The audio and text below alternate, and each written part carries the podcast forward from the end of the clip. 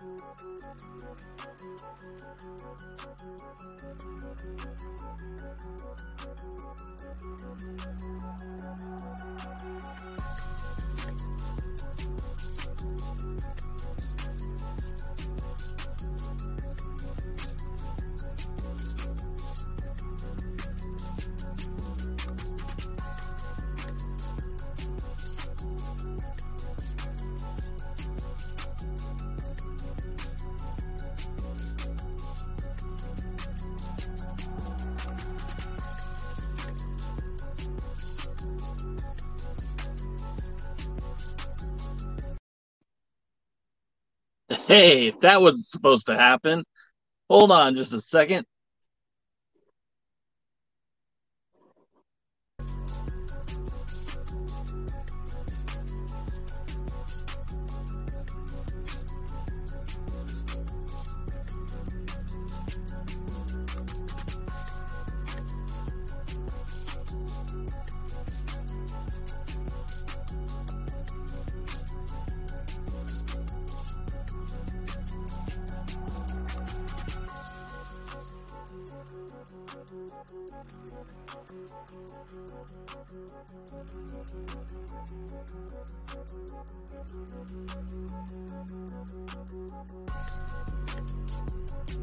Are you ready? Power.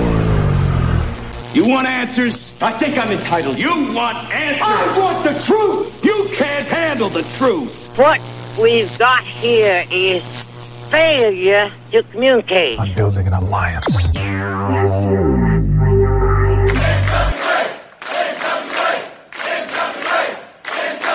God bless the internet. Okay, let's party. It's showtime.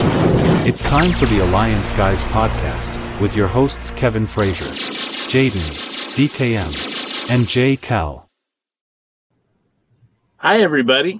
Welcome to the Alliance Guys. My name is J Cal. That that is DKM, and we're here to just I don't know talk some wrestling, talk some wrestling with you guys. What's up, DK? Hey Jay, has anything exciting or big happened in the wrestling world within? The I can't hear you. You can't hear me.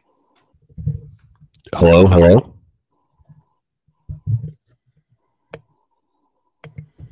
Hello. Uh oh. Hmm. Whoa. Hey, what about that? You move sides. Can you still not hear me? Well, I can't hear you at all, sir. Hmm. Oh, there you are. There you are. Now I hear you. Now you hear me? Now I hear you. Oh, good. I was getting worried. Don't get too worried. That's like this is a brand new microphone, and it shows it's on. so, I, uh, hey, anything exciting happening in the wrestling world in the last twenty four hours? Uh, no, nothing I can think of. What about you? Uh, not that I really know of. I, I heard somebody might have retired, but I don't. I didn't recognize the name. Uh, was it the old uh, owner of Capital Sports?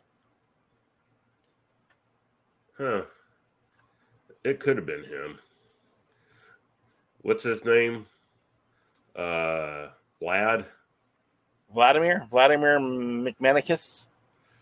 Yeah. There was that. That was that old WWA promoter, Andrew McManus. Is that who you're talking about? Could be.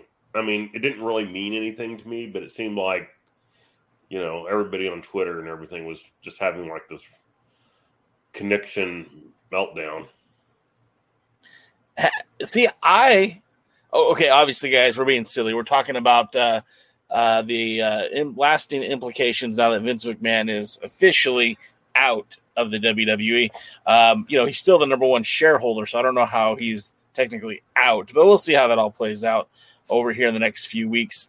Um, and obviously, that's who we're talking about. But uh, you know, I haven't heard a lot of outrage or even shock. More, I, I have heard some people sad, which I find kind of ironic, uh, especially with some of the uh, allegations that have come out recently. But uh, I, I haven't really heard anyone outraged by this.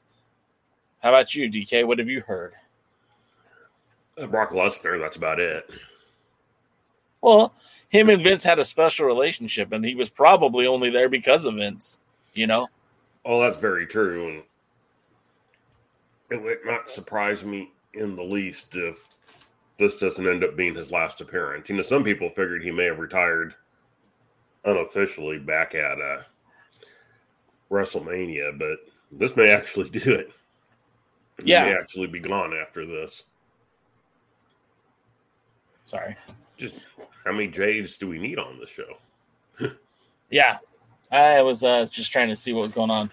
Um, Chris Drummond says Ike Perlmutter is the biggest shareholder of Marvel, but they phased him out because he was bad for business. Yes, uh, uh, forgive me, forgive me when I say this, Chris. It's not about who is running the company. It's just that Vince does have a vested interest in it. I do believe that this was the right decision for him to step away from the company. Uh, there is going to be more allegations coming. That's what I mean. That's what at least the writing on the wall is. Is there's more things to be announced. He's 77 years old. His presence in the WWE isn't the same as it was 20 years ago. He doesn't need to be an on-screen talent. And let's be honest, what does a 77-year-old man have? Uh, a 77 multi-millionaire man have in common with the everyman that's watching his product? Well, the argument based on the dwindling ratings has been not much. Right. And uh, uh you know, I don't know a whole lot about the story with with Ike, but I don't know if he was a major major I mean, Vince controls like 80% of the voting stock. I mean, if he had wanted to, he could have come in, fired the board of directors, and replaced them. Mhm. It's just that as a publicly traded company, that's a little, you know, that would basically just equal an, you know, fire sale on the stock. But under theory, he could he could have done that Wait, th- what theories involved? In some way. Uh, NWA Gold, our pal Tim, of you guys know from the other Alliance guys, an occasional co-host of this show, says, "I'm torn. On one hand, he shaped wrestling more than anyone, and his absence will be felt. On the other hand, so long, you creepy fuck." And I, I kind of feel the same way. A buddy of mine who only watches WWE, he, he occasionally will watch AEW. I've taken him to indie shows that never really stuck with him. He was very much a WWE fan. Uh, he, he's he's kind of like one of those uh, uh, what do you call them? Uh, Vincels, I guess. Uh, he very much uh, is in support of Vince McMahon, and he was very shocked to hear him leave. And I, I told him, I said, "Why are you shocked? There's more allegations coming. There's more things happening." You know, Uh, yeah, you know, here's the thing that we forget. And uh, I was watching actually another podcast in which one of the guys, you know, made it very clear he didn't like Vince. He wasn't going to say thank you, Vince. Vince could, you know, kiss his pasty white behind, blah blah blah. And I I chuckled to myself a little bit because it's not that I don't understand the sentiment, but if it hadn't been for Vince McMahon, he wouldn't be on a podcast talking about wrestling. this is true. I mean, the fact that you and I are on a small podcast talking about wrestling in any way, shape, or form is a result of decisions Vince McMahon made back in 84 and was able to, you know, carry out a successful WrestleMania, which a lot of people forget was a make or break for him. Right. because he was spending a ton of money. He was bankrupting himself, buying up all these uh, spots for syndication. And if WrestleMania had failed, that would have been the million dollars he had gotten from Crockett, and he would have been in sad, sad shape. And uh,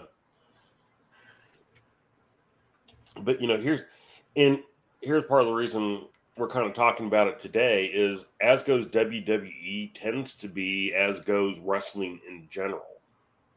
Yes. I mean, let's be honest, TNA, a lot of their influence was still, you know, well, a lot of people call WWE light. AEW, they basically claim they can use WWE stars better than WWE did, but they don't use them in a whole lot different way. I mean, they let someone like Bryan Danielson be Bryan Danielson more than WWE did, but I mean, did they though? He he his time has only been he's only been there for like what like six months before he got hurt. We're like we didn't really get to see even Bryan Danielson eh, any different than Daniel Bryan on his way out of the WWE. well, what was his style- different? his style in the ring was far more technical. Okay, You know, Vince doesn't give a crap about technical stuff. sure. uh who was it? Shayna Baszler tells a story about uh, her and Natalya going into the ring and working a match in which they just basically had a throwdown. You know, kind of a you know closer closer to a real competition than a WWE match. And she said Vince hated it. He made them go back out and retape it Yeah. because this was pandemic era time. And he made them go back out and retake. It. And his comment was, "It looks like two girls fighting." It was like, okay, Vince. Hey, real quick, let's go to some of the comments. We like surprisingly on a Saturday afternoon with no advertisement. We've got a few people in the chat. Uh, Chris says, uh, "My prediction is the Universal uh, buys it, and Khan and Steph will run it independently, just like Marvel and Lucasfilm is with Disney." Um, for those of you who don't know, NBC Universal is the parent company, of course, USA, NBC, and a lot of uh, other properties. Um, but that's certainly, I mean, that's I, I bet that's on the table. I, I don't have any uh, inside information on that, but it wouldn't shock me if that happened at all. Um, our pal Rick Del Santo from the Pro Wrestling Zone podcast says, "I'm sure more news will be coming soon. The quiet before the storm." And I, I tend to agree with that too. I, I feel like there's a lot we haven't heard. You know, if if if it wasn't a big deal to the board of directors for Vince McMahon to pay off somebody who he basically, when he was finished, passed over to John Lauder, uh, Laurinaitis, excuse me. Uh, I don't think there's uh, that. There's definitely more that uh, they've kept hidden, and a lot, uh, a lot more hidden than what we've seen. Uh, Lamb says, like it or not, he turned a local promotion from his father into a global promotion and changed the business. I mean, yes, I, I think Lamb hits the nail on the head when it comes to what Vince was able to do. Uh, remember back then there was territories. It was all territories. Um, everything was local, you know, or at least at the very least regional. And uh, it was Vince who took that national, and that hadn't been done before. So you're right, Lamb. That that's a that's a pretty big deal. Our pal Chris Drummond's getting ready to watch Ring of Honor in 20 minutes, and Paladin's here. It's good to see you in a, in a live chat. Haven't seen you in a while, Paladin. And then uh lastly, Nick, or excuse me, Nick, jeez. Uh, Tim, NWA Gold says Rick is right. It won't be long before the headline changes from Vince retires to WWE Board of Directors forced McMahon out. Well, I mean, they're saying the decision was made about a week ago, which would have been about the time that the second uh, story from uh, uh, Wall Street Journal came out. And understand, the only reason any of this is happening is because Wall Street Journal got a hold of it. And if they had not gotten a hold of it and published a story about the first time, because the review was already underway, Stephanie stepped down and away from the company while the review was happening.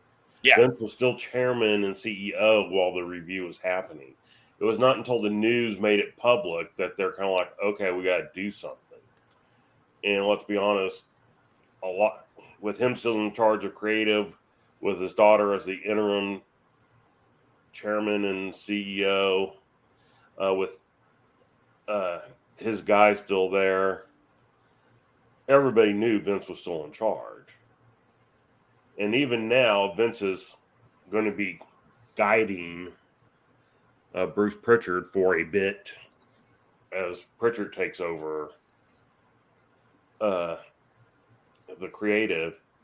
And so, like people who are celebrating and can't wait to see what WWE becoming, you know, tap the brakes there a little bit because, uh, you know, a lot of people think the reason when Triple H went out with his heart attack, excuse me, coronary event, had a heart attack. Uh,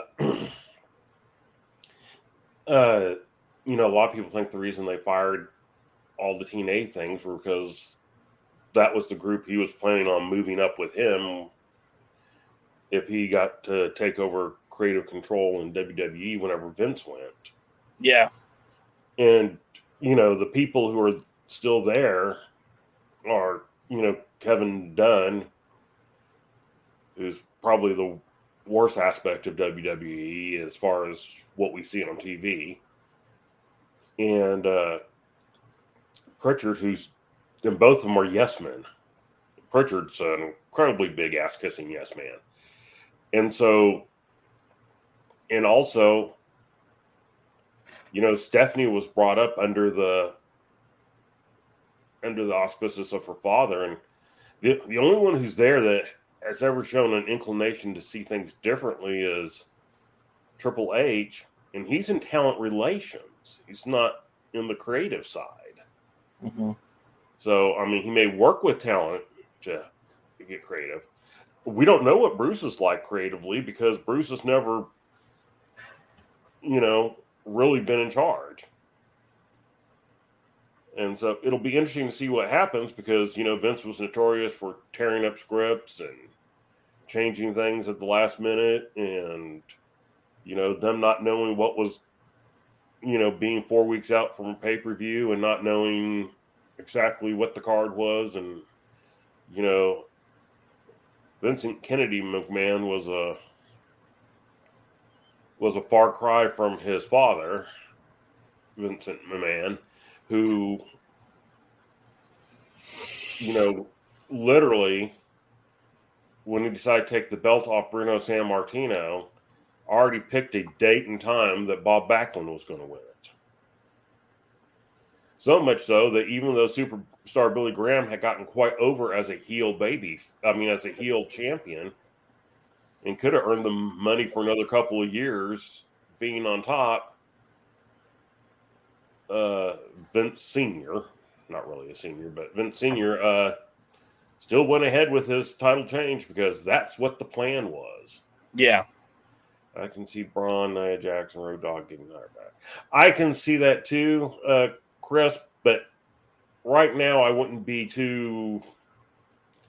Bray Wyatt's the one I see the most as a possible coming back.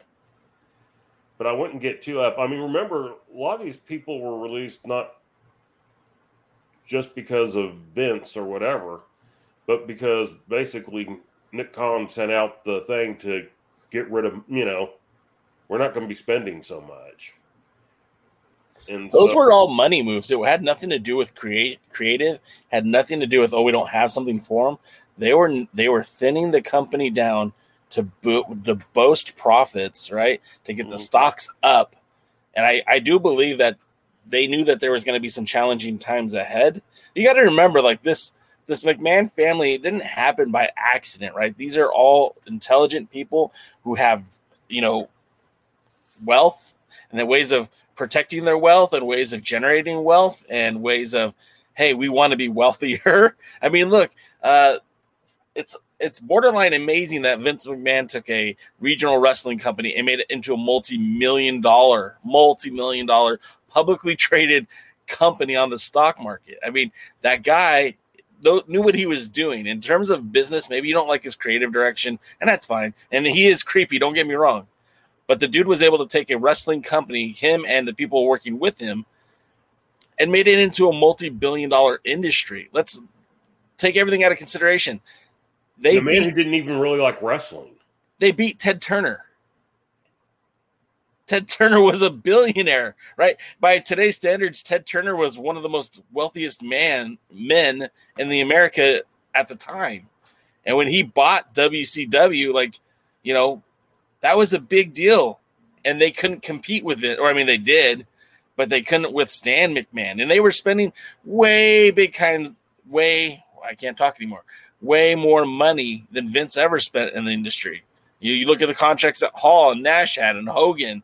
And like I remember even reading like back in the day on the dirt sheets where Chris Benoit uh, was making like five hundred thousand a year, and he was like in the mid card for the uh, for the uh, WCW. So it's like uh, you, you think about the money that WCW is spending, and McMahon was still able to withstand their presence, not only withstand them, but at the end of the day, own the intellectual property of WCW. Was able to grow his company in such a way that uh, again, publicly traded on the stock market, paying out dividends. Investors love that because they get paid just for holding that stock, and and everything that they've done in the meantime. I mean, it's just incredible. Hey, wrestling aside, the business aspect of what Vince McMahon did for wrestling is incredible.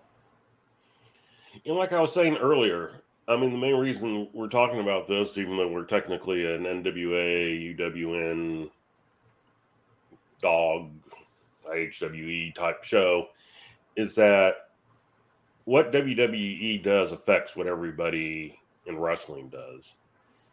I mean, Billy's booking style, you can relate to WWE because from his TNA days, which was also very WWE its booking. Even AEW their style is more WWE than I mean, it's not really an alternative WWE, it's just a different flavor of it. And so if WWE starts changing how they book, and again, like I said, let's not get too excited to I don't think I imagine at some point Kevin Dunn will be forced out, but I couldn't tell you if it's going to be this week or next year. And it What's oh, go ahead. I'm sorry. I was going to say, and it wouldn't surprise me if Bruce Pritchard decides to retire and move on since he's not really used to being the guy in charge. And so, and you know, as largest shareholder and aid and stuff like that, I don't know how long Vince McMahon's influence and with Stephanie being, you know, I'm not expecting anything really drastic to happen fast. I think, you know, maybe by WrestleMania we might start going, hey, this product's different. If they get rid of uh, Dunn quick, we might say a little bit quicker because since he's the director producer of the show and responsible for all those crappy camera angles and switching, you know, camera angles every 10 seconds. Oh, God, it's worse. And everything we might start saying the show has a different feel, but I mean, let's not start thinking everybody who ever left WWE is going to come back. No. Let's not start thinking that everybody who had a problem with creative will suddenly, you know, creative will magically be fixed. They're not going to bring back the women's tag team titles. I doubt they'll bring back no. Uh, uh, Sasha and Naomi. Yeah, Sasha and Naomi. Or would they could they come back at some point? Sure. Are they going to come back, you know, at SummerSlam and be the tag team champions again? No. And uh, Jerry Borash, I can see getting a bigger role from Chris. Yes, I could see that too. You, you know, but but to be completely honest with you, I think everybody who's still involved with the company right now, uh, there's shit. There, there's going to be a shift in change and, and responsibility. I think too, because if there is no if Vince was the head of your creative, and now who are we assuming is taking over Kevin Dunn? Well, uh, Kevin Dunn's been the Kevin Dunn's responsible for what we see. Okay, he's the producer, director, and stuff like that. So he's the one that sets up the shots. He's the one that's that's why we're seeing people watching TVs like this.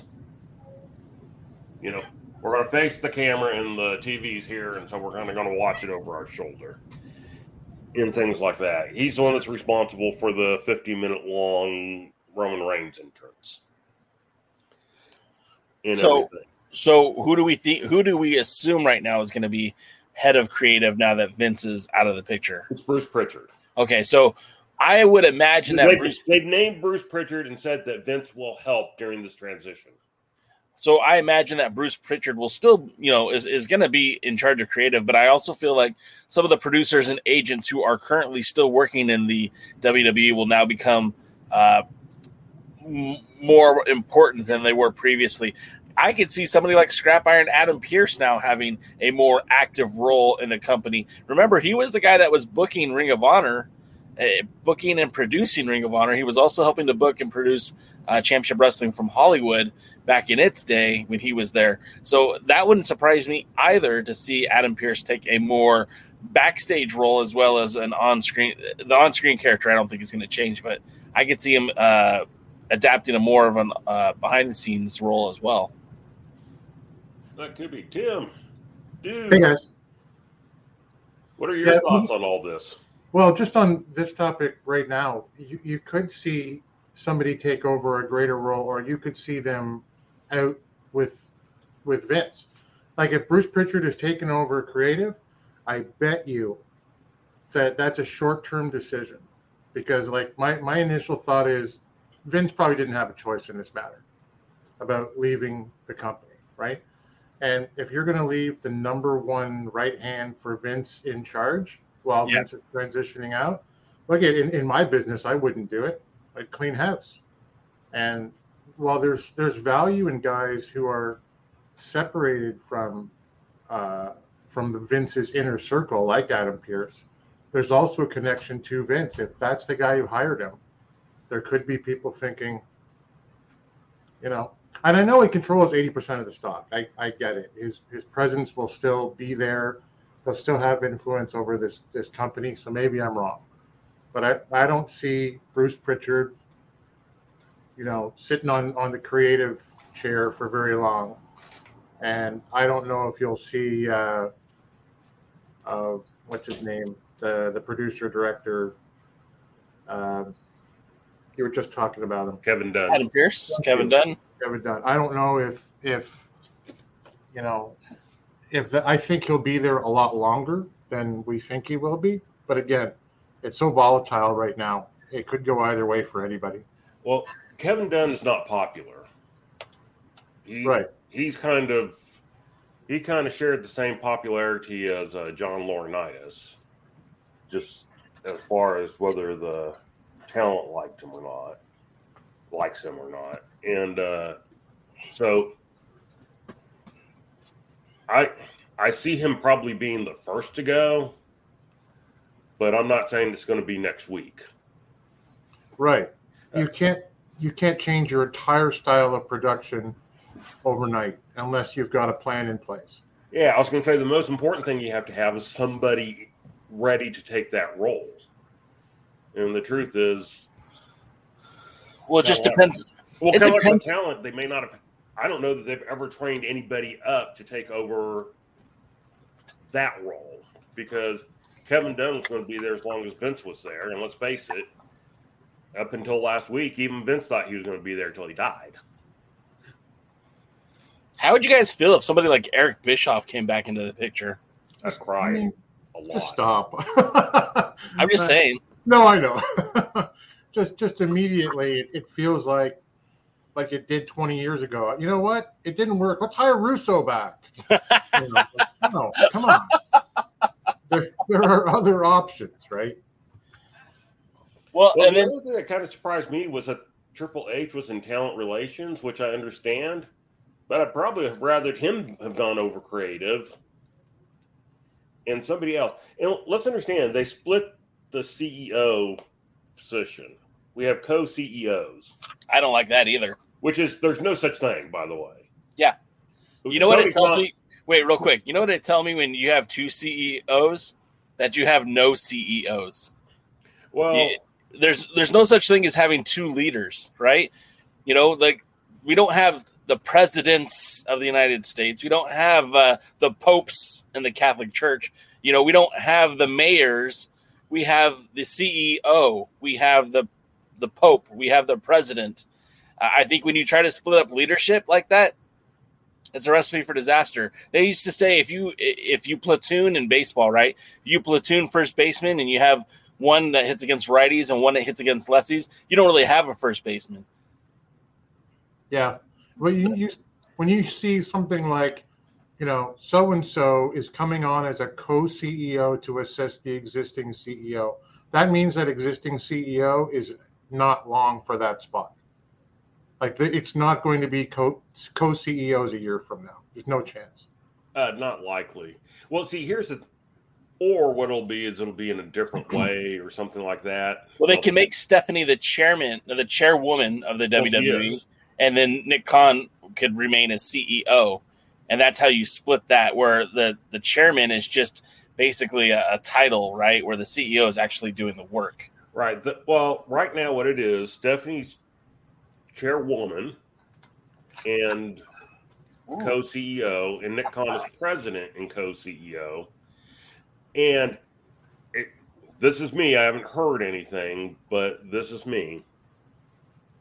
What I think is basically getting ready to happen is Nick Khan's going to manage the business side.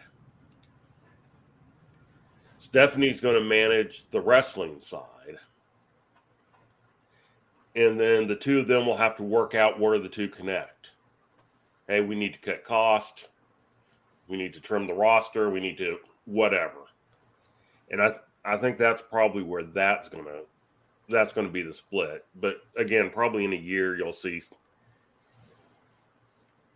in a year you'll see one of them. Either Khan won't stick around or or uh Stephanie. Stephanie will give up the position or something, you know, give up the CEO position. So, so let me pose another question to both of you because prior to the pandemic, and Triple H was leading NXT. It was almost its own separate entity. It was allowed to tour. It had its own uh, own time slot on on the on the network, not on Peacock, but on the network.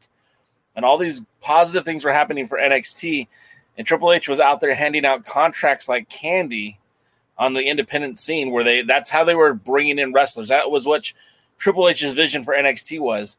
Now that he's back and he's in charge of talent relations, could we see NXT come back to like maybe 3.0 or 4.0 whatever it is now and and change its model yet again to start bringing in more independent pro wrestlers and to treat it instead of a developmental brand more like a third brand like that Triple H was kind of envisioning? Do we see that happening? Is that a byproduct of all these changes?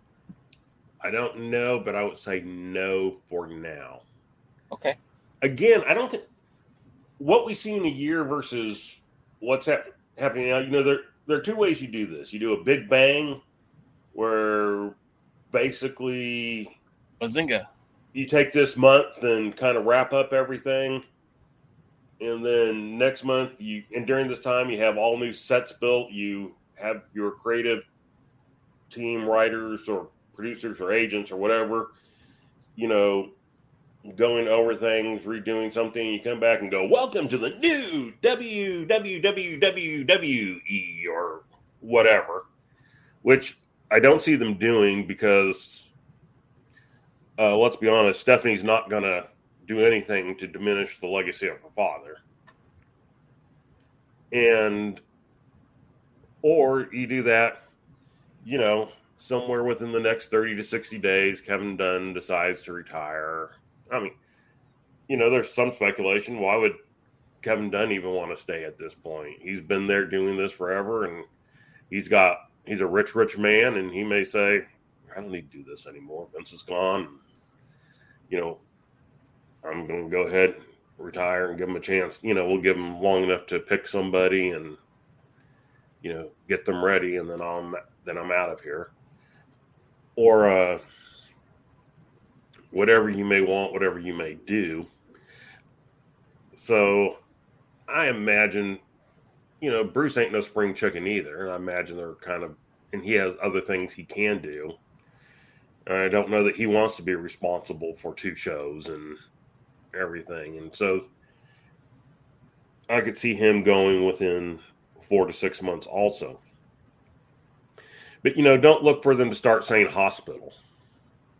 you know, don't don't look for them to start referring to them as wrestlers. Don't look for them to stop giving stupid names to people when they come in. Uh, don't look for them to go on a spending spree because that's going to be Nick Khan's domain. And let's face it, Nick Khan's there to make sure that it stays with record revenues. They have record revenues, but their income, their net income, when everything's said and done, has not grown significantly, not grown like the revenues have grown. That's part of the reason they they went through all those cuts.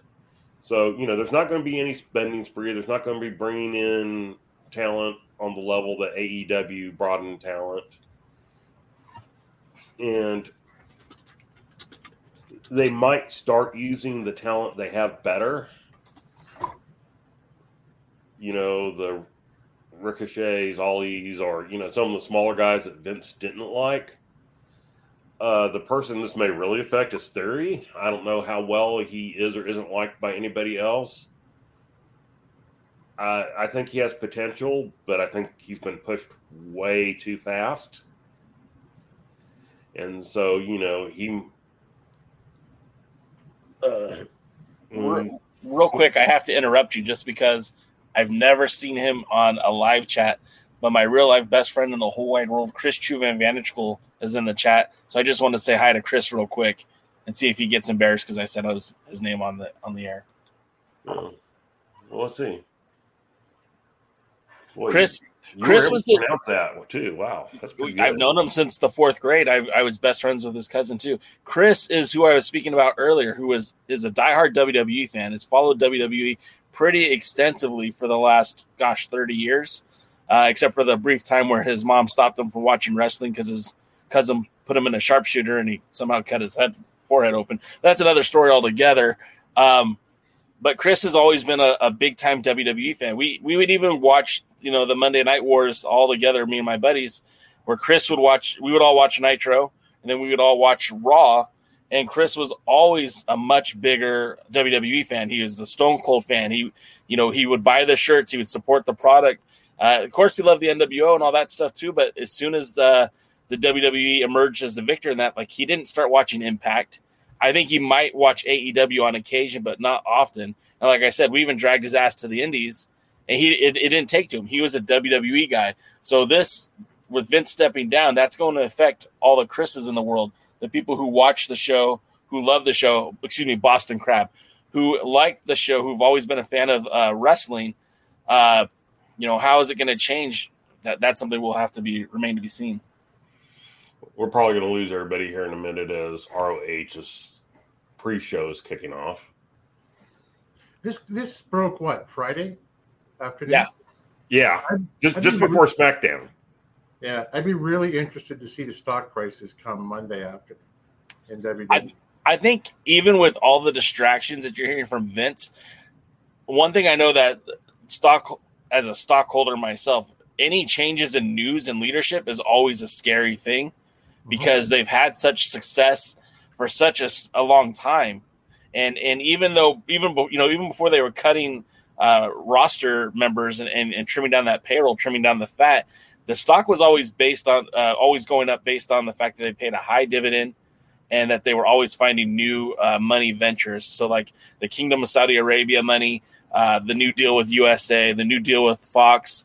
I mean, remember when Fox got uh, when when uh, WWE got that deal with Fox, they basically USA said, "Hey, we're going to keep spending what we're spending for Raw, and we don't want SmackDown. Go find SmackDown a new home." And so, they, the the money that they were making for both SmackDown and Raw they just made for for Raw, and then SmackDown was able to go find a new home on Fox, which is a huge other venture for them, and that's why so much money kept coming uh, significantly. And, and, and Chris is uh, very business savvy as well. He points out that he thinks that the, the stock is going to drop on Monday. I would be shocked if it doesn't drop, Mhm. But it also might be the best time if investors out there to buy too. It might drop, but I don't think it's going to be significant. It's been over sixty dollars for the last month. and so that's where you know it didn't even really drop when the second announcement for Vince came through. So Yeah. I, I think some it. I think some of that's already been built in that people are expecting Vince to be gone. So Chris Chris brings up the deal that uh, Hulu the Hulu deal uh, is up in November. Now that's that's an interesting point because I, I didn't know. First of all, I didn't even know they still had a deal with Hulu. That's surprising to me. Um, but secondly, think of it this way: they are a, a commodity, and in a streaming market where everybody wants to have something unique, special, you know, Hulu Hulu is now owned by Disney. I mean, for the majority of it, it's it's still like a conglomerate, but uh, predominantly owned by Disney. And I could see where, uh, you know, they they might be taking their uh, talents to uh, another streaming service. What you know, Paramount, uh, Netflix, uh, Apple. What do the Apple call theirs? I guess it's just Apple. Yeah, Um, HBO Max. I mean, any one of these could potentially be a suitor for that deal. You know, I, I mean, obviously it's on Peacock, but obviously they also have the broadcasting rights to on Hulu. If they can take that somewhere else, and again, if Netflix might be that spot, imagine that'd be a lot more eyeballs on the product than Hulu. I don't know with Netflix anymore. They're bleeding subscriptions so bad. Yeah, I heard they might get bought out by Microsoft. I could see something like that right now because they are they're they're in a bad place right now. And this is why I said one time when all these different streaming things started popping up, I go, you can't afford everything. And I think someone went through and did the math. They go, they go, by the time you get Discover and HBO Max and Disney and you know even the Disney package that includes Hulu and ESPN and stuff like that that you know you're spending almost two hundred dollars a month in streaming services. Like, oh, I don't think so. And that doesn't even count the specialty ones. You know, if you want to do your amateur wrestling or your some of the conferences out there stream their football things, and you can.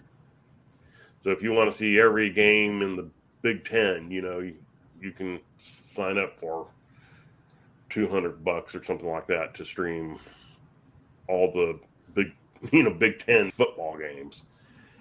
So I wanted to ask you, DK, because you, you usually have these numbers, like at least you know you're in the ballpark uh, of, of being right on the, the money anyway um, for viewership.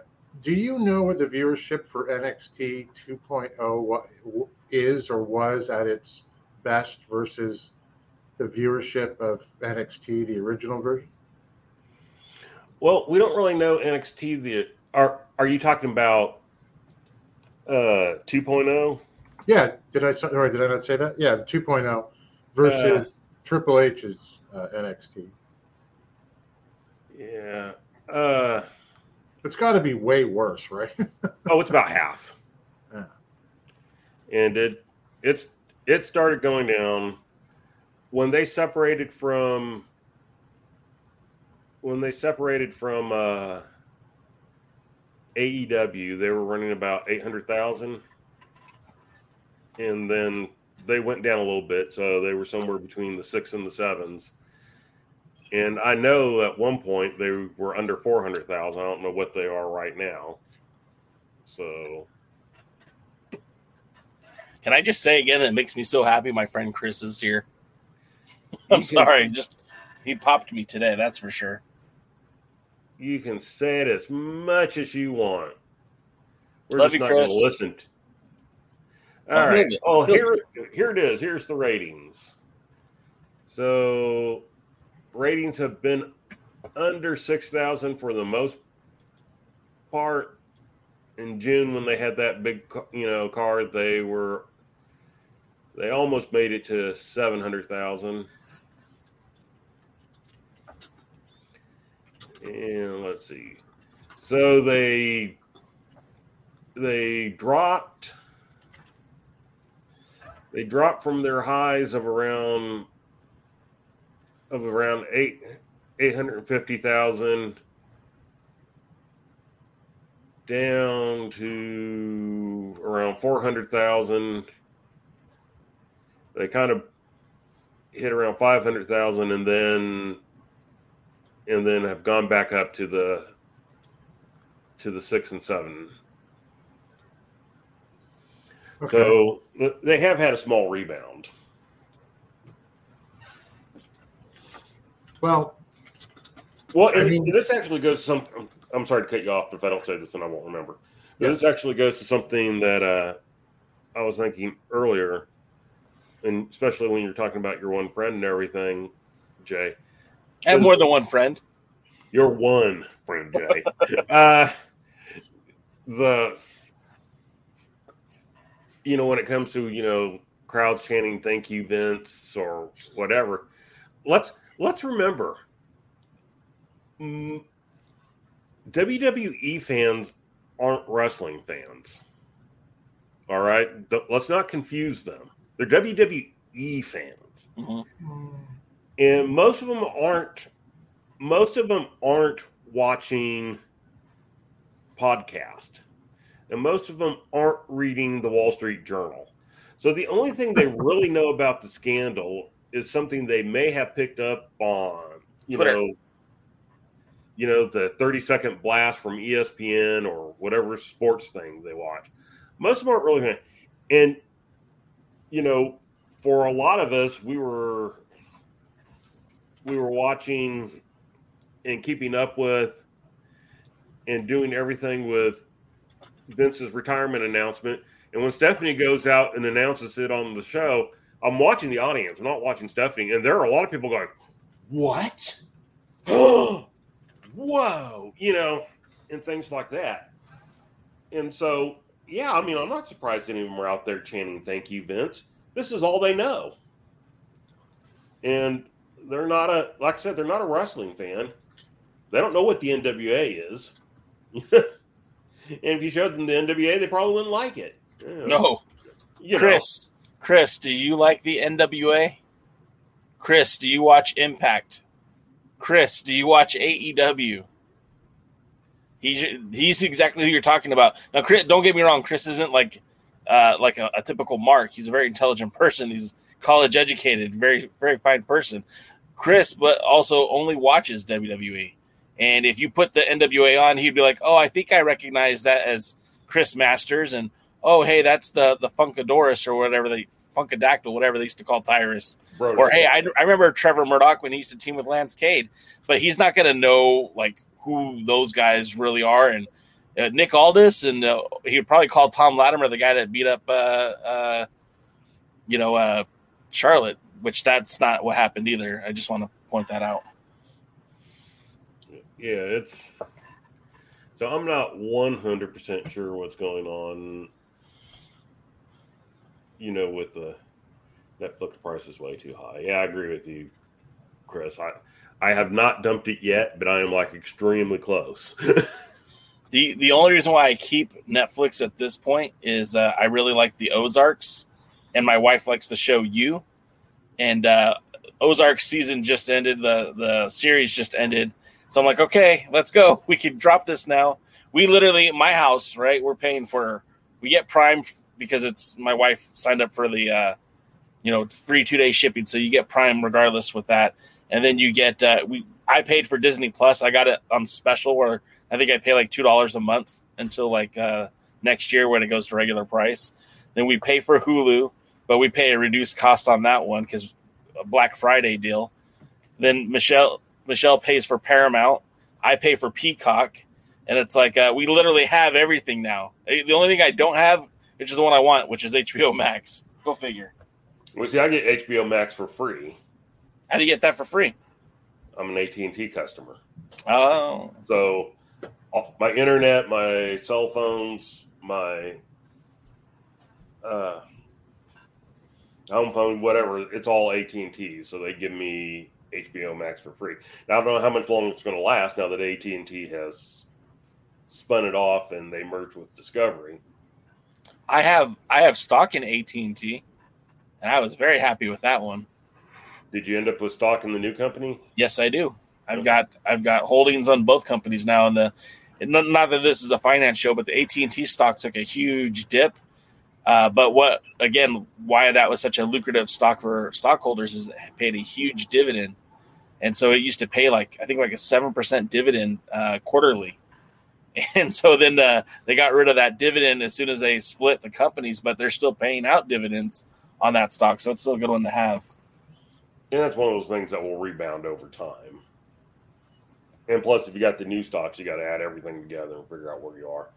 But uh, well, every, if you're investing in the United States stock market uh, in any capacity, you're losing money. Uh, I've lo- like if I were to sell everything right now, I'd be losing thousands of dollars. But of course, you only lose when you sell. So these downtimes are, you know, it's blood's in the water. If you're an investor, now's a good time to start investing. If you are investing or already invested, just hold on to what you got because it's you're going to be losing money right now. Well, I get HBO Max for free. I get Peacock for fi- whatever the five dollar thing is, so I can see WWE, and I watch nothing else on Peacock. I watch The Office. In fact, that's what I only watch on. Pe- that's all I watch on Peacocks. I don't even watch WWE anymore. I have Hulu, ESPN, and Disney because they came as a package. Yeah, so they're like five dollars each, and I watch ESPN sometimes on the boxing and the UFC, and I watch Disney for some of the Star Wars stuff, and I watch and I don't watch Hulu at all, but my son watches Hulu because there's some anime show that apparently has run forever and ever and ever, and he started it on at the beginning and last I heard he was around halfway through, and it's like okay, at this rate he's gonna and I think it's still being made too. So it's like at this rate, he's not even going to catch up for another, you know, six, seven months. Hey, hey, Tim, what what streaming services do you use? Oh God, um, we use uh, Amazon Prime. We still have Netflix. I, I don't really know why. Um, Disney, just surprisingly good. Yeah. um, and you know whatever else is is on the TV. I, I we very rarely watch watch TV. I downloaded the Fight app so I can watch I could watch uh, NWA, but otherwise it's it's essentially just Prime or or Netflix or yeah. yeah. I also have Prime because I wanted the two day shipping. I didn't get it for the videos, but since I get videos, then I'm not gonna argue with it. Hey, we found somebody else to jump on. Jaden. Yeah, that's me. Can you hear me all right? Yeah. I'm using the old phone because for some reason uh, StreamYard does not. My new phone don't get along. That's all right. So, Jaden, what are your thoughts on Vince retiring, and how is this going to affect wrestling in the years to come? Since everybody kind of copies what WWE does. Well, good. A whole bunch of people that are in charge of wrestling promotions need to retire, so that's a good thing. we get Billy to retire. We get Tony to wait, retire. Wait, wait, wait. Hot take. See, I need a banner that says "Hot Takes" by Jaden that pops up on the screen right here. Well, create it. Uh, next time. Let's go. Hot takes, Jaden. Let's hear them. But I don't think Vince is really retired anyway. I think he's just running the company through Bruce and and uh, Kevin Dunn and I guess Stephanie. And also, it's wrestling. Nobody really retires anyway, unless you're dead. Even then, I'm not 100 percent sure. There's some truth to that, isn't there, folks? Well, I mean, uh, Terry Funk hasn't been in the ring in a couple of years, so yeah, yeah give it time. He's probably going to be Flair's next opponent for his next oh, tournament. God. Forever, forever. um, Jaden. Yes. You don't think that Vince is actually retired? No, I think it's as long as Bruce and Kevin Dunn are there, Vince is there. It's just a it's um I don't know a facade, a uh, a uh, go around. I don't think he's. I think he's still there. It's just now he's had other people to do it for him. I mean, like I, I, you could you could be right. What do I know? But it's a. I, don't know what the WWE's worth, but it's a. It's it's in certain number billions, right? So how do you how would you pull that off in a publicly traded company. Like, I, I would assume if we when rather not if, but when we find out the board of directors gave Vince the boot, that there's got to be some kind of you know whether or not he owns 80% of the executive stock or whatever it's called. Real quick, I just want to point this out because you asked the WWE as of 2020 had a net worth listed as 5.71 billion dollars. And uh, this, and that even says, uh, despite viewership hiccups, WWE has been doing mighty fine in the revenue department. Yeah, so I, I just it's got to be hard, right, to to cover up something in a publicly traded company worth five billion. I don't know how much Spike TV was worth, but they Impact TNA whatever hid the fact that Vince Russo was booking the company for what was that like two and a half years. Oh God, it was that long. It was a while, and then uh, all you have to do is Bruce. This is what I want you to do, or you're fired. Sorry, That's not bad. You want to do it? You have to do. You have no chance in hell. You've got. So that's I- all. He I will calls him say up says, that- "This is what I want you to do. I will say that he won't be there to make on the fly changes, but I have no doubt that if he watches the episodes that he won't be calling. That's what that's why a lot of people are saying until Kevin Dunn's gone, until Bruce are gone, you know, don't expect anything to really be different. I bet you he called uh, uh, Brock Lesnar up and like, Brock, I'm still in charge. Stay around. I need the money. Well, I I've need the heard, money. I've heard rumors. It hasn't been on any of the big news thing, so I don't know that it's true or not, or they or what. But I heard rumors that he was the one that talked Brock into that. Basically, he said Brock, you know, called him and said Brock, don't worry about it. Just you know, come back and go through SummerSlam. And they say by the end of the night, everything was blown over. Brock was fine and everything. And so Yeah. I, I wonder. I wonder if I came. think he, ha- I think he had to interfere in that. That's my personal belief. I wonder if he didn't come back. If the WWE would have uh, the two announcers talk smack about him and, and say that how he's disappointing the fans and he's not doing the ironic tradition and stuff. And if that's true, I'd love to see Brock say something to Michael Cole's face. Yeah, they wouldn't do that. Well, I mean, we've been talking about an hour about uh, kind of like what's going on with the WWE and what's going on with the stock, and and thankfully, uh, our pal Chris Drummond, big Chris dog from the old message boards, been updating us on what's happening in the Ring of Honor. You guys want to keep talking some wrestling, or you want to call it a night?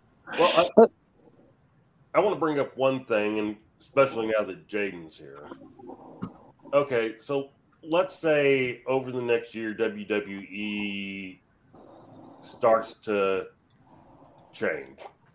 Kevin goes, Bruce goes, uh, Triple H ends up kind of in a bigger position, and you know, we're creative and whether officially or unofficially, he's the one that ends up kind of in charge and doing. So we start seeing uh, WWE become, let's say, a little more of a wrestling company, a little more of NXT 1.9 before they switched.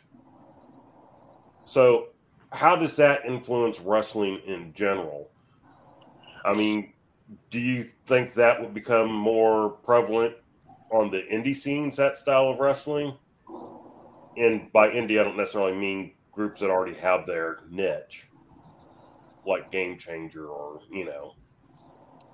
But would that affect somebody like MLW? Would that affect somebody like the NWA?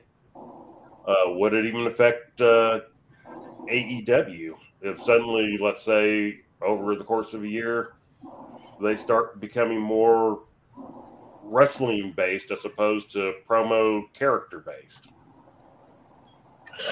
That would be nice, but the problem is Triple H H's uh, NXT was a bunch of shitty guys. Guys, sometimes even in my opinion, way too small to be getting pushes that they were. Uh, the problem is, uh, and this is going to be very unpopular on the message board. People don't really pay to see small guys wrestle. No, I agree. You know, they they the UFC can get away with it because of the personalities, um, and because usually the people with the personalities also can deliver inside that octagon. But the problem is, I don't, I don't want to see the Johnny Garganos and stuff like that being pushed all the way on there. I don't want the the NXT version of WWE. I want the guys who are talented in the WWE, the guys with size and, and some ability and stuff like that, actually wrestling and showing off what they can do and getting a little more freedom instead of scripted this and scripted that. Um, I would like to see. I don't think we'll ever get a true pro wrestling company ever again, but I think a hybrid would be something that would be worth seeing nowadays with modern wrestling. It's the best we're probably going to get. It's if you're unless you want to go to a dangerous adrenaline wrestling gladiators event, you're not finding pro wrestling anywhere else. So you don't see the NWA, MLW is now doing that stupid Lucha Underground bullshit stuff. Um, and the, what Impact, they're doing a bunch of stupid stuff too. so the only place you're going to see wrestling is, or at least some kind of modified version would be nice. The WWE would do it. But so let's say they took somebody like Madcap Moss, you know, returned him to Riddick Moss. They take somebody like Rick Boogs and give him a decent name and, you know, start using him as a big power wrestler. Uh, bring up people like uh, uh, Rick Steiner's son, who hopefully they give a better name to. Yeah, call him Rex Steiner. That's perfect. Why the f- did they change that name? I'm trying to. They didn't want to use Steiner, and he wanted so he used Bron for his first name, and then I can't remember where he came up with. He came up with the name, but only because they wanted to change it. So he came up with the name. So what was he drinking that night? I don't know. Was uh, getting his promos from Scott Steiner? It was it was just random random words coming out of his mouth. Probably. But anyway, but my point is, you know, if you take some of these bigger guys, they've got, you know, somebody they got in the background, of course, is uh, Gable Steveson and Yeah, and everything. So if they start taking some of these bigger guys that can actually, you know, wrestle in the ring, work in the ring, and stuff like that, do you think that's a trend that would develop more across, you know, across wrestling in general?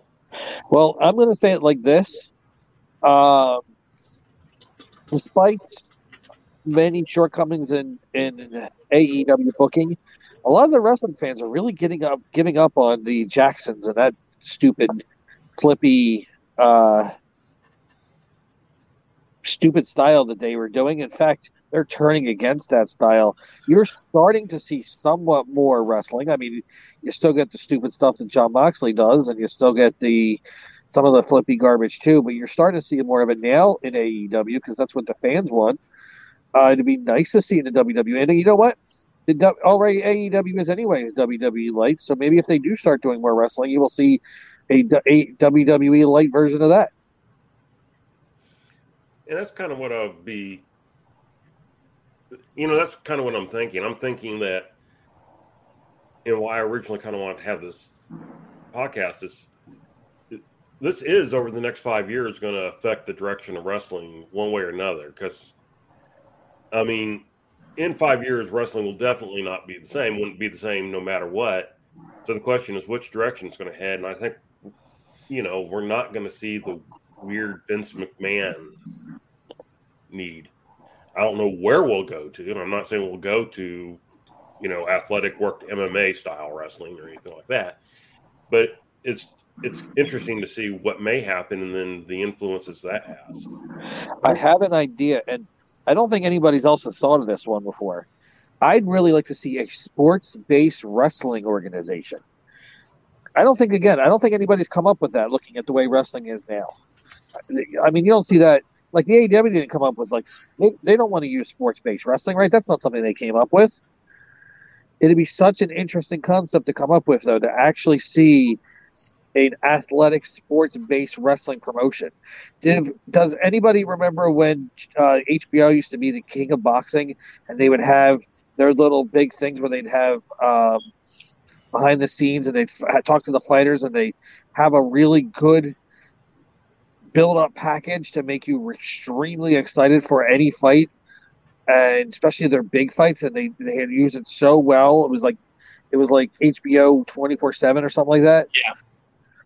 I would love for any wrestling promotion to start doing that You remember when the NWA did something like that called uh, the Ten Pounds of Gold? And yeah how they didn't very much attempt it it was very good you know what i never thought we'd miss lagana but i miss lagana that that ten pounds of gold. Let's be honest, the ten pounds of gold was to me a far superior product than anything else we've had from the NWA since. Well, let's be honest. People wouldn't care about the NWA uh, of Billy Corgan that much if that series hadn't started. If he had just been showing up in different wrestling things and whatever, and championship wrestling for Hollywood or uh, wherever the title change took place, that CZW. whatever. I mean, you know, 10 pounds of gold. I mean, the best 10 pounds of gold buildup they did was Cody versus versus Nick Aldis. Mhm. Man, are they available anywhere? I don't know if the old ones are still available or not. No, they uh, there was a, a handful of them that they left on uh, Facebook. Um, I think they just forgot they were there, to be quite honest, because there was an episode of Circled Squared also available on Facebook, the video. But uh, yeah, the, the 10 pounds of gold series, you could have bought them on DVD. They had like two series of them. Uh, but uh, I don't think you can actually watch it outside of the DVD at this point. Know, we're, we're talking about how it might look or how we hope it might look over the next two to five years. But honestly, I think what you'll see in wrestling overall in Vince McMahon's absence, that it'll still be driven by WWE. $5.2 billion. So whoever's running that show is director, the board of directors or whoever is going to go do that to whoever's in charge. Whatever made $5.2 billion, we like that. And $5.2 million means, like DK was saying, most of the people are watching that stuff, right? So there'll be a, I think there'll be, at least for a couple of years, a, a, uh, a facsimile of what WWE produces right now. I agree. It would be amazing to have a sports based product. Maybe ROH could be used for something like that. By by comparison, we said that the WWE is worth five point seven billion dollars, something like that. I just looked up, and this is based on Microsoft Bing, right?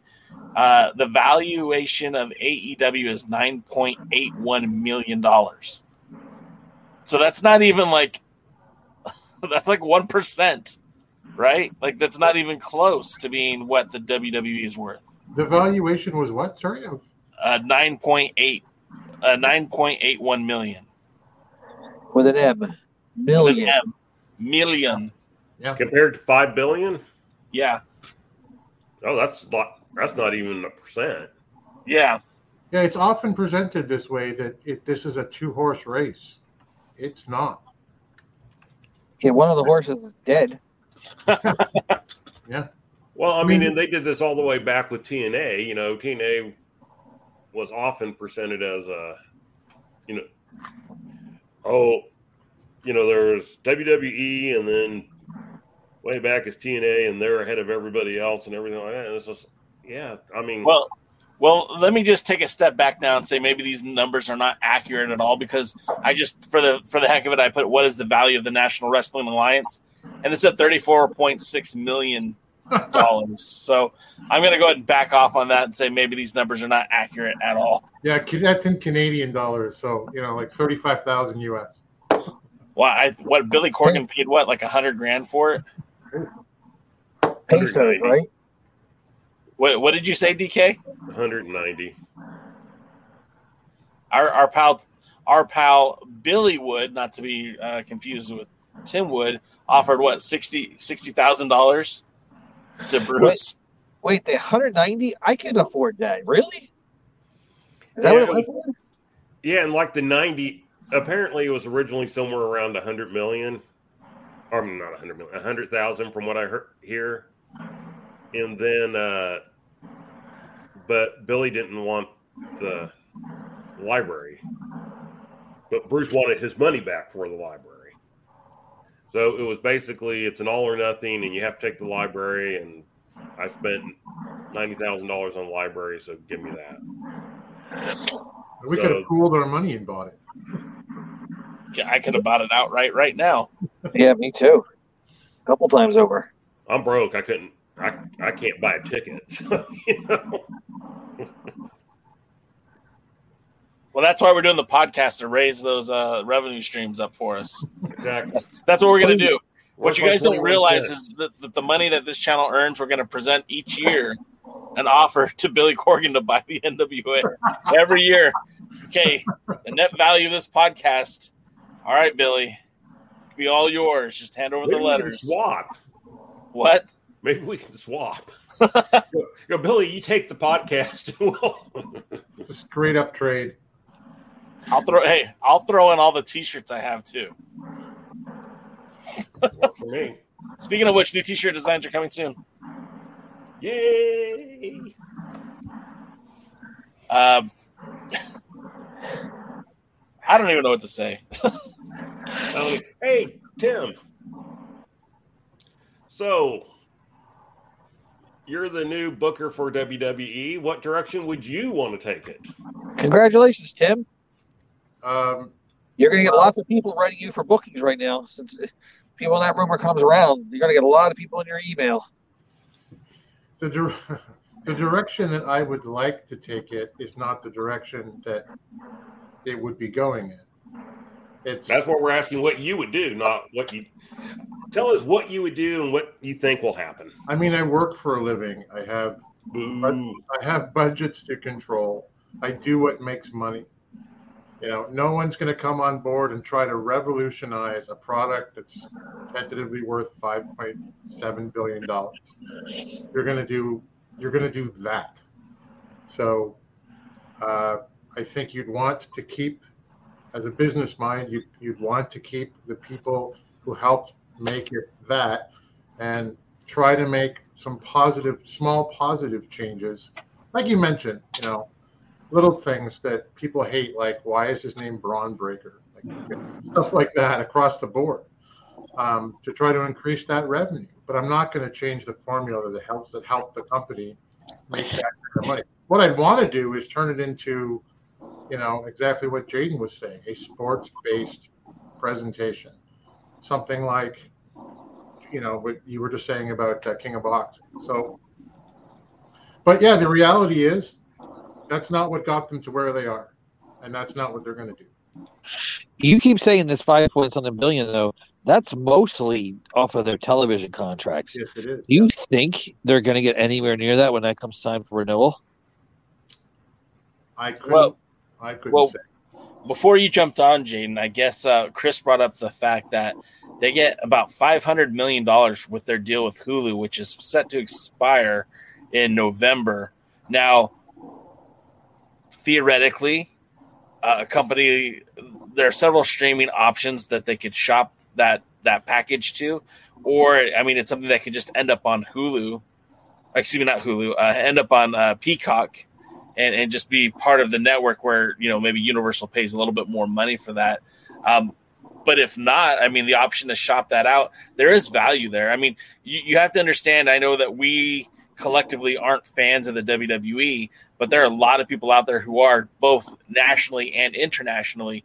And a deal to have that on a, a streaming service, um, especially one that caters to an international audience, could be very beneficial to whomever you know whatever role this happens to be for the WWE going forward. So I mean that I mean if they got 500 million the last uh, last time, what could they potentially get this time? I'm looking right now. What's on Hulu? You know what I find? What's that? Old episodes of SmackDown. I find uh, the, the syndicated show main event, and I find NXT. Is that worth five hundred million dollars to the cock? he meant Peacock, folks. Well, anyway, I honestly for me no, but I don't know for them because they're all crazy anyway. But looking at this, I think one of the things you also have to consider is in Tim's line, changes they make, I think they would they will make on the idea of increasing ratings because ultimately when the TV deals come they I mean look if they draw 2 million people for Fox Fox is going to be happy Mm-hmm. Because that's basically what they promised them was just over 2 million now do they always make it no but Can can I say something? what So I kind of no differ. I differ from both uh, Tim and Jaden. I think that it's uh, they should keep going the route that they're going um, with like the reality television shows for the Miz and uh, Maurice and uh, and the you know the Diva show that they used to have. I think the fact that they're finding more celebrity to become involved with the product, like the fellas from Jackass and uh, and, and bringing in uh, Jake Paul or Logan Logan Paul, excuse me, and, and bringing in uh, Bad Bunny and things like that. I think that's where, if, if I was in control of the WWE, that's the direction I would be heading because I would be trying to get as many damn eyeballs on the product as possible.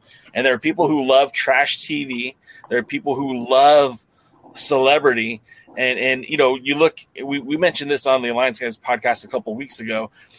The WWE has 84 million subscribers on YouTube. 84 million. Okay.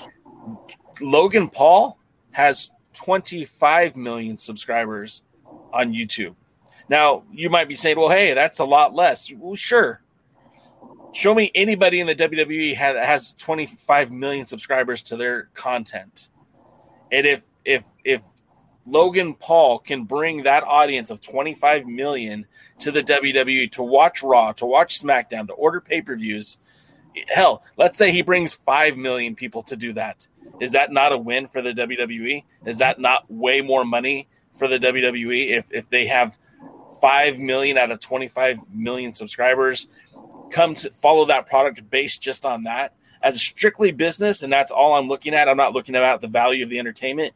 But if you bring in Bad Bunny and he brings his millions of audience, the people who watch him worldwide, onto your show and he is a regular and maybe not every week maybe not every pay-per-view but wrestlemania season he shows up and royal rumble season he shows up uh, wouldn't you do that because you're, ge- you're you're generating the money for it Do you have any concrete evidence? That...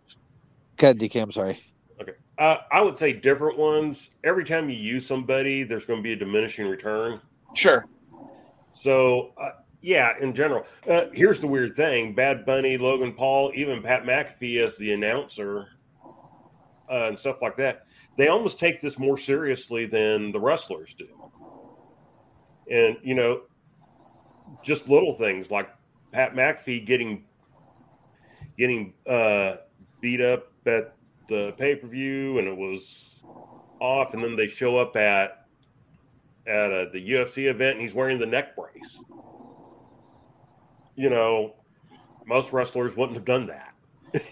I, I want to point out something too. Um, when you say that they take it more serious, um, I don't have a ton of inside information in the WWE, but I do know for a fact that the person responsible for helping coach Bad Bunny and the person who shared in the responsibilities of getting Logan Paul ready were both amazed and quite uh, happy with the athletic prowess that both of those guys had, and the fact that they were able to understand as quickly as they did, considering that neither one of them had a background in, in pro wrestling or sports entertainment, whatever you want to call it. Uh, you can, if someone is motivated, you can teach them. You know, these guys they they're they're already commodities, and if they're out there and they want to be a part of it, like I look. I'm a big Angels fan, right? You guys all know that. I love it. I live and die with my Angels. If tomorrow Mike Trout said he wanted to be a wrestler on Raw, I'm going to tune in to see what Mike Trout is going to do in a WWE ring. Now that dude isn't uh, some small wimpy little guy. He's a pro athlete. He's like 6'2 and he's like, uh, like a good 200 220 uh, you know, built built guy. If he showed up, I would check it out just to see what he could do. And I think that's where the uh, benefit of bringing in the celebrity is that they can they can pop a card, they can pop an audience by doing that. And I, obviously that's why they do it. Look, AEW tried to do it with Shaq. They brought Shaq in and had a match with Cody because they knew that that would help draw a rating. Not because Shaq was a great worker or is dedicated to the sport of pro wrestling, but they knew if they put Shaq in that ring, that people were going to tune in to check it out, and they did. Yeah, but did they stay after watching that? That's what you No. gotta be careful. No, but That, well, but I'm just I'm not talking about just that. I'm talking about did it turn pe- some people off, and that's that's kind of what sometimes you have to. You, you always have to balance your will this will this enlighten enough people or more people than will it turn off. And look, I don't have a problem with using the celebrities to get the pop, especially ones that are going to take it seriously. But getting back to what Tim was saying, though, the one the one disagreement I'm going to have with him is no matter what, WWE ratings are going down and going down and going down, and Raw's at some, some of its lowest ratings in its point. Its lowest ratings have been within the last year or so, and although you can blame the pandemic for part of it, uh, really the ratings haven't improved much since the pandemic, uh, whatever, uh, ended, and they've been going back to crowds. And so, at some point, someone's going to say, "We used to have five million people. Now we have two million at best." And no, it's not just because they're streaming services, or no, it's not just because they watch on YouTube or whatever. Uh, I don't fully trust YouTube numbers, no matter what YouTube says. And uh, everything. At some point, you kind of gotta start working. They'll never get back to five million people. I probably, I mean, I'll agree with that. But at some point, you think they could get back to two and a half to three. Yeah, there has to be some long range forecasting beyond what is working right now. I agree. But in changes like that, that I mean, you're kind of throwing a dart in the dark at, at the dartboard about what it is that you're going to change, right? And nobody wants to mess with that particular money. Like, let me ask you guys: Would you end the brand split? Yes. Oh, immediately. That's the first thing I would do. That I would come in and the first. Well, hold on. Let me phrase it like this: I would end an official brand split. I would come in. I'd unify all the titles, which you know the only title needs to be unified now is the women's. I don't mind keeping uh, U.S. and TV separate. well U.S. and uh, Intercontinental. Separate. Would- sorry, DK, go ahead. But what I would do is I would probably have stories and people that run on a that run on Fox and stories and people that run on Raw. Like maybe in the lead up to this pay per view, uh, our undisputed champion in well, let's just say Roman Reigns and Bobby Lashley. So they're going to feature more on Raw. That's kind of where that thing is going to be done. Where our Right. tag team champions are going to be over here Sure. on SmackDown with this. Now that doesn't mean that they can never cross over, nor does it mean that at the end of it that Bobby Lashley may not end up doing something on SmackDown. But I think probably every three months you would evaluate and go, okay, you know, let's shift the dynamic here, because, and I don't think I don't care what some people think. I don't think this really bothers the networks as much as people claim, because ultimately the networks just want good ratings. Yeah. And if they and if ratings go up, they don't really care. If I can say I got this angle that's kind of exclusive to me for now, because you know, Raw, you know, Universal wants uh, Brock Lesnar and Fox wants Brock Lesnar, and they both want Ronda Rousey. So if I can move them back and forth between the brands, where for three or four months they're here and three or four months they're there. And I know Brock's a bad example right now, but I couldn't think of anybody else that's just real up there. Uh, Roman Reigns or whatever. Then I think, you know, I have a selling point, and I have a sell point to each show, and each show's not a repeat of the other one, you know. But, you know, no, I don't want SmackDown tag team champions or Raw tag team champions, and you know, and then I'm doing pay per views, and it's a, the women's title, and well, which women's title is it, and who's the actual women's champion? There is no women's champion now, because is it Bianca Belair or is it Liv Morgan, or is it still Ronda Rousey? Because she's the most over one? When Charlotte returns, is it Charlotte because you know people hate her, but she you know, she can draw money, or you know, Becky or maybe Bayley finally returns. Uh, so yeah, I mean, there are two or three. I would certainly change the look of the shows. I mean, I'm sorry if you say Devin, you're in charge tomorrow. What are you going to do? First thing I'm going to do is is find a director producer that doesn't change camera angles every 30 seconds and has or every five seconds more accurately Or, And, or uh, like when they're punching and the camera zooms in while they're punching. I Yeah. hate that so much. and uh, all that crap and go, hey, you know, find me somebody that knows how to present a sports based direction. You know, you know where we're watching the thing. Maybe somebody who's worked with MMA or something, and then. You know, the there was a long time that Dana White was the best wrestling promoter out there. I used to watch the things for some of their upcoming pay per views, and I would be, like, oh man, I just can't afford to spend 70 bucks every month on, you know, an MMA pay per view. But there were times where matches I wouldn't know about, didn't know who the guys were that, especially when I started. I didn't know who the guys were that were going to be in the ring fighting each other. And he'd make me want to just go, I got to see that. I got to see that. And, you know, Jaden, would you split the brands? Uh, let it know. I would Or the unify it. I would. I would be very disciplined though. Everybody would be on television. I would have people rotate through. I wouldn't have people showing up for six months and then not seen again for eleven months, or even three. You know, show up for three on one show and never be seen again. I'd be very disciplined and have everybody rotate through, but have constantly stars. And if you're not, if you're not on the program you're mentioned, if you're a big star and Roman Reigns isn't on Raw but he's going to be on SmackDown, well, sure as hell is going to have something going on with Roman Reigns to mention to keep him in focus. The idea is, and again, I would have, I would have brand new championship belts, not those ugly ass things they have now. Uh, I'd have championship belts that look like they're prestigious and important, like actually something you want to win. And I would have very few championships. I wouldn't have the U.S. and the Intercontinental. I wouldn't have the women's tag team. I would have heavyweight, secondary, tag team, women's, and that's all I would have.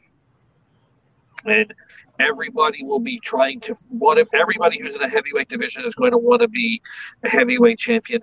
And if you can't be the heavyweight champion, you're going to be the secondary championship because that's a stepping stone to the heavyweight championship, just like the NWA used to be, where everybody was going after Ric Flair, and whether they were friends or foes, as long as you weren't Horseman, you were going after Flair. You wanted to be world champion. I would have the discipline to have people. The 50-50 booking would would go. There would be people on the hierarchy on the card, and we'd have people that are opening match, and they're good to be opening match, and that's what they're good to be doing. Because you can't, if everybody's a main eventer, then nobody's a main eventer. And the other thing is okay, why I would make sure there's only one championship. I can't remember who to credit. I want to think it was Dutch Mantell, but I'm not 100% sure. But somebody said if you have two world champions, you have no world champion.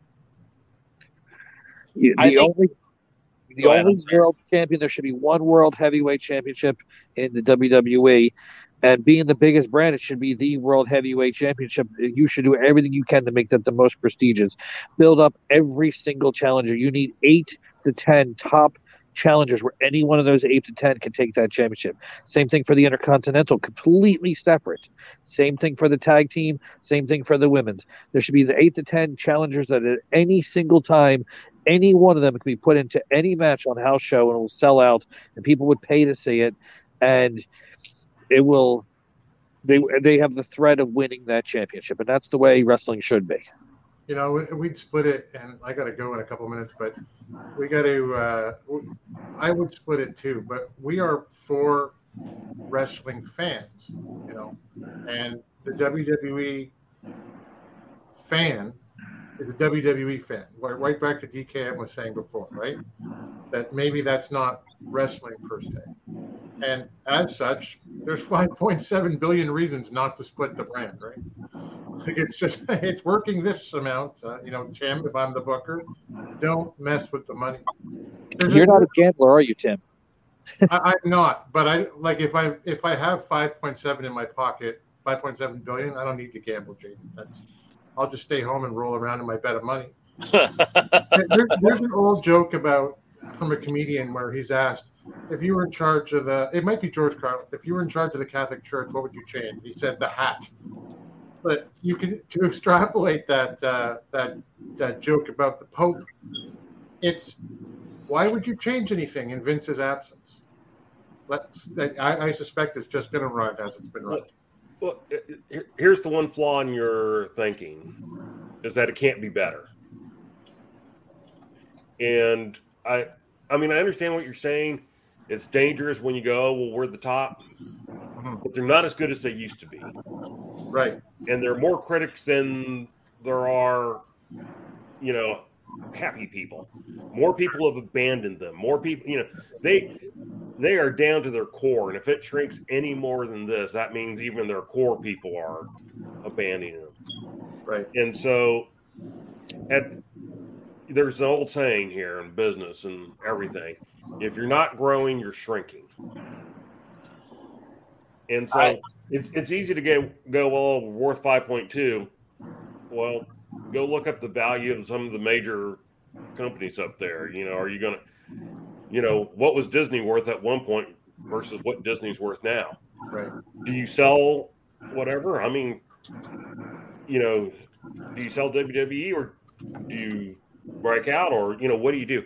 At some point, you got to look at it and go, okay, yeah, it's five point two, but why can't it be ten? Sure. And that's long term forecast. We're talking for the next couple of years, right? Well, but I you got to start. You know, you can again, up- like I said, I'm not. The product's going to be different in six months, just because Vince's not going to be tearing up scripts every night. Right. I mean, you know, with that argument, we can go, well, Vince tearing up scripts every night's a good thing. Oh, sure, killed morale, killed people, and they want, you know, and they wanted to go somewhere else and things like that. But 100%. you know, I don't. It, it can improve and it should improve. And I, you know, again, I don't know if Kevin Dunn's lasting long or short. Rumors are that people aren't gunning for him. And so, and like I said, if Vince is gone. He may not want to be there either. Right. So, but anyway, Jay, we're probably getting to the point we should wrap up. we- definitely we'll wrap up, but I do want to say this. To Tim's point, five point seven billion dollars. I think similarly, you could sit and wait and see what happens, because if you're the whole law of return, right? If you start having those diminishing returns, what would it take for you to turn on Raw tonight? What would it take for you to or on Monday? What what who who or what would make you watch it tonight? And with five point seven billion dollars, they could probably do that. Whatever it takes. They want you to tune in. Okay, we'll bring John Cena back for the night. They want you to tune in. Hell, they'll buy the NWA and bring in uh, Trevor Murdoch to defend the 10 pounds of gold right there on Raw. Well, I, I mean, look, that's being facetious and, and oversimplifying things. But again, it's not Disney. It's not $97 billion, but $5 billion, they can do a lot if they want to. They don't have to. What's, and it, you, you can, but you got to be what you what's have Nick now. Khan's worth? What you have now is going to change, and it's either going to go up or it's going to go down. And if you stay the same, you're going down because money's, you know, money loses value all the time. Sure. especially now with inflation.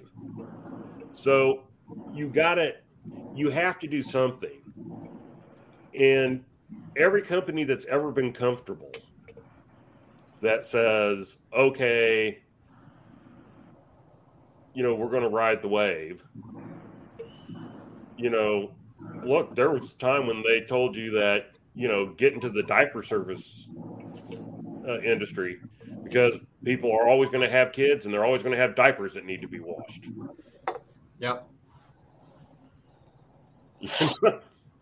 I was just looking up. Guess who's worth more than five point whatever billion? Nick Khan. You mean uh, Tony Khan or Nick no, Khan? Nick, Nick Khan, his father. Uh, I, Nick So Khan Nick is is Or, uh, WWE. I'm sorry. Uh, hold on. What's uh, Tony Khan's father's name? Looking it up right now. you know, if you hadn't have asked me, I would know. Shahid. S Okay. H A H I D. He's worth more. Why isn't he buying more and making his, you know, making his son's promotion bigger? Well, He's how got all that money. Right. He could buy. He could buy Bad Bunny. He could buy. He could buy J Cal. Honestly, because pro wrestling's not his business. No, but he has the money. Well, and that's how Vince beat Ted Ted Turner. Because Which we talked about earlier. yeah, and I kind of forgot about it, but he beat Ted Turner because Ted Turner wasn't didn't own a wrestling business. Ted Turner owned a conglomerate that owned a. But you're business. but you're we're also talking about a company that is built on the wrestling business. We're not talking about J Cal taking five billion dollars and seeing what he can do with it. We're talking about the WWE, who even though it's a sports entertainment company, to what Tim said, what they're doing is working. It doesn't appeal to you and me, but what they're doing is working. And I would say I would keep doing that too until it stops working. And that's when I would start being more innovative. But I don't feel like there would be a huge need. Like, look, again, $5 billion for wrestling. For wrestling. We're not talking about Disneyland and, and, and theme parks. We're talking about a TV show and live events. Yeah, but you can't be. No matter what, you can't be complacent. And not doing anything is being complacent. And there are tech companies out there that sat on their asses when things exploded because they thought they had cornered an industry. And they're all gone now because somebody came in and did it better. And somebody came in and did it faster. Look at Amazon right now. They've been sitting on their laurels. I mean, it's not. Not if Amazon, you don't sorry, start making, Netflix. you got to start making changes. Sure. If Vince was there, Vince would be making changes. Vince is there. What changes did Vince make? What how's it changed from this year to last year? Vince is there. I mean, he's Well- not there today. He's he's No, not but. I'm today. saying, you know, but he made changes throughout time. sure Attitude era was a When- change. because it was a necessity. It was time to change. He had to change. He had to evolve. Well, but that's my WWE is reaching a point where, and let me tell you something else. People are going to be expecting change. Sure. You know, when somebody like Vince goes, But you know, again, you're. There are people who are loyal to Vince. but there but I think the change you're talking about could be very very slight and people would be excited about it. You mentioned it yourself. First thing I do is change the way the production is. Okay. That's a Well, very big again, change. I'm not, but it's also a very well, little there's change. a difference between what I would do and what I think is going to happen. Sure. Yeah, yeah, yeah. Yeah, I end the brand splat. Splat. right. Splat. Yeah. Is that, mean, is that what it Yeah. sounded made when it because it's hit the ground? And let's and let's be honest, Vince did that once, and to a large extent, it's already happened again. The brand split is nowhere near what it was. We've already unified two of the titles for now. We already got people crossing over back and forth. They don't even make excuses for it anymore. There's no quarterly invitations. There's no wild card rules or you know whatever they used to say whenever they were doing it. The brand split is uh is it's not gone, but it's not hardcore. I mean, we got Street Profits showing up on both shows. So, you know, th- thing that's what I'm saying. Things change. Things changed under Vince. Things are going to change when Vince is gone. People are expecting change. So, you know, again, it's not something that we're going to, there's not going to be a big bang. They're not going to open up Raw and hand out, and hand out new belts and, you know, introduce all these new wrestlers or change everybody's name or whatever. But I promise you, in a year, it'll be a different product. I don't know if it'll be significant or not. Like, like, put put it this way, and I get everything you're saying. This is maybe the most spirited and interesting discussion we've had in a, in a while Well, here. well, let me ask you this question. it's not even me ask ending. this Wait, question. wait, one If- sec. But one who sec. knows? If if Kevin Dunn Yeah. and Bruce Choked on a gone piece of wood? months, and it's a possibility, Yeah. even without them being forced out, they could choose to leave on their own. Yeah. So, I mean, would you think then that okay? And those are things you got to take into account. Kevin I Dunn do, has but- been there forever. You damn well better have a backup ready to take his place. Sure. This is a company that is headed by, was headed by a guy who ran the show, and that's a dangerous kind of company. But if WWE is the Coca Cola of wrestling, right? The only thing Coke did in the last 30, 40 years that was different was New Coke, and nobody liked that. What So- about cherry Coke? What about orange Coke? What about those are, but those are small changes on top of the original product. Like the original product still exists, right? yeah? So does believe it or not, so does Coke too. They still sell that in some countries. yeah, and I'm, I, I I like the new Coke, but uh, You but know I'm that not- was about. You know I'm that not was about arguing space. I'm not arguing that's what should happen. I'm with you guys. I'm just arguing I think that's what will happen. I think that if there's a fear of complacency, there's probably a greater fear of change, at least in a in a major way. They want to go where the money is, and currently the money says do what you're doing. How funny See, I don't that agree with. I, I don't agree that's what the money says, and I don't agree that anybody who comes in when the old guy leaves, their first thing is to try and stamp their name on it. how how funny is it that the most spirited conversation we've had in a long time on this podcast is anything to do with the NWA? Go figure. That's what NWA sucks, and we all agree. So okay, well then Maybe when let's the NWA gets seven point eight billion, we'll care about them. there it is. All right, guys. Well, let's wrap it up now because I know it's getting late on the East Coast, and and Jaden and Tim got to go to go to bed and help out That's at the rest cool. home and whatever whatever else they got to do, and we'll just call it a night. And uh, thank you guys for checking it out. I don't think we'll do this too often, but every now and then it's it's kind of fun to just pop on this this whole YouTube thing and and uh, talk wrestling with you guys. And thanks to everyone that was in the chat checking things out. I do appreciate you guys. Uh, but uh, we'll we'll see you next week. We got a full schedule: Tuesday, Wednesday, Thursday. Times are all uh, available, same as always. We'll see you at the at the matches. Have a good night. Now. Thanks for joining the stream. This has been a presentation of Alliance-Wrestling.com. We genuinely appreciate your support. Would you consider subscribing so you'll never miss a future episode? I'd also like to remind you we do a live stream every Tuesday at 5 p.m. for NWA Power. You can find us on social media at the Alliance blog. And until next time, we are the Alliance.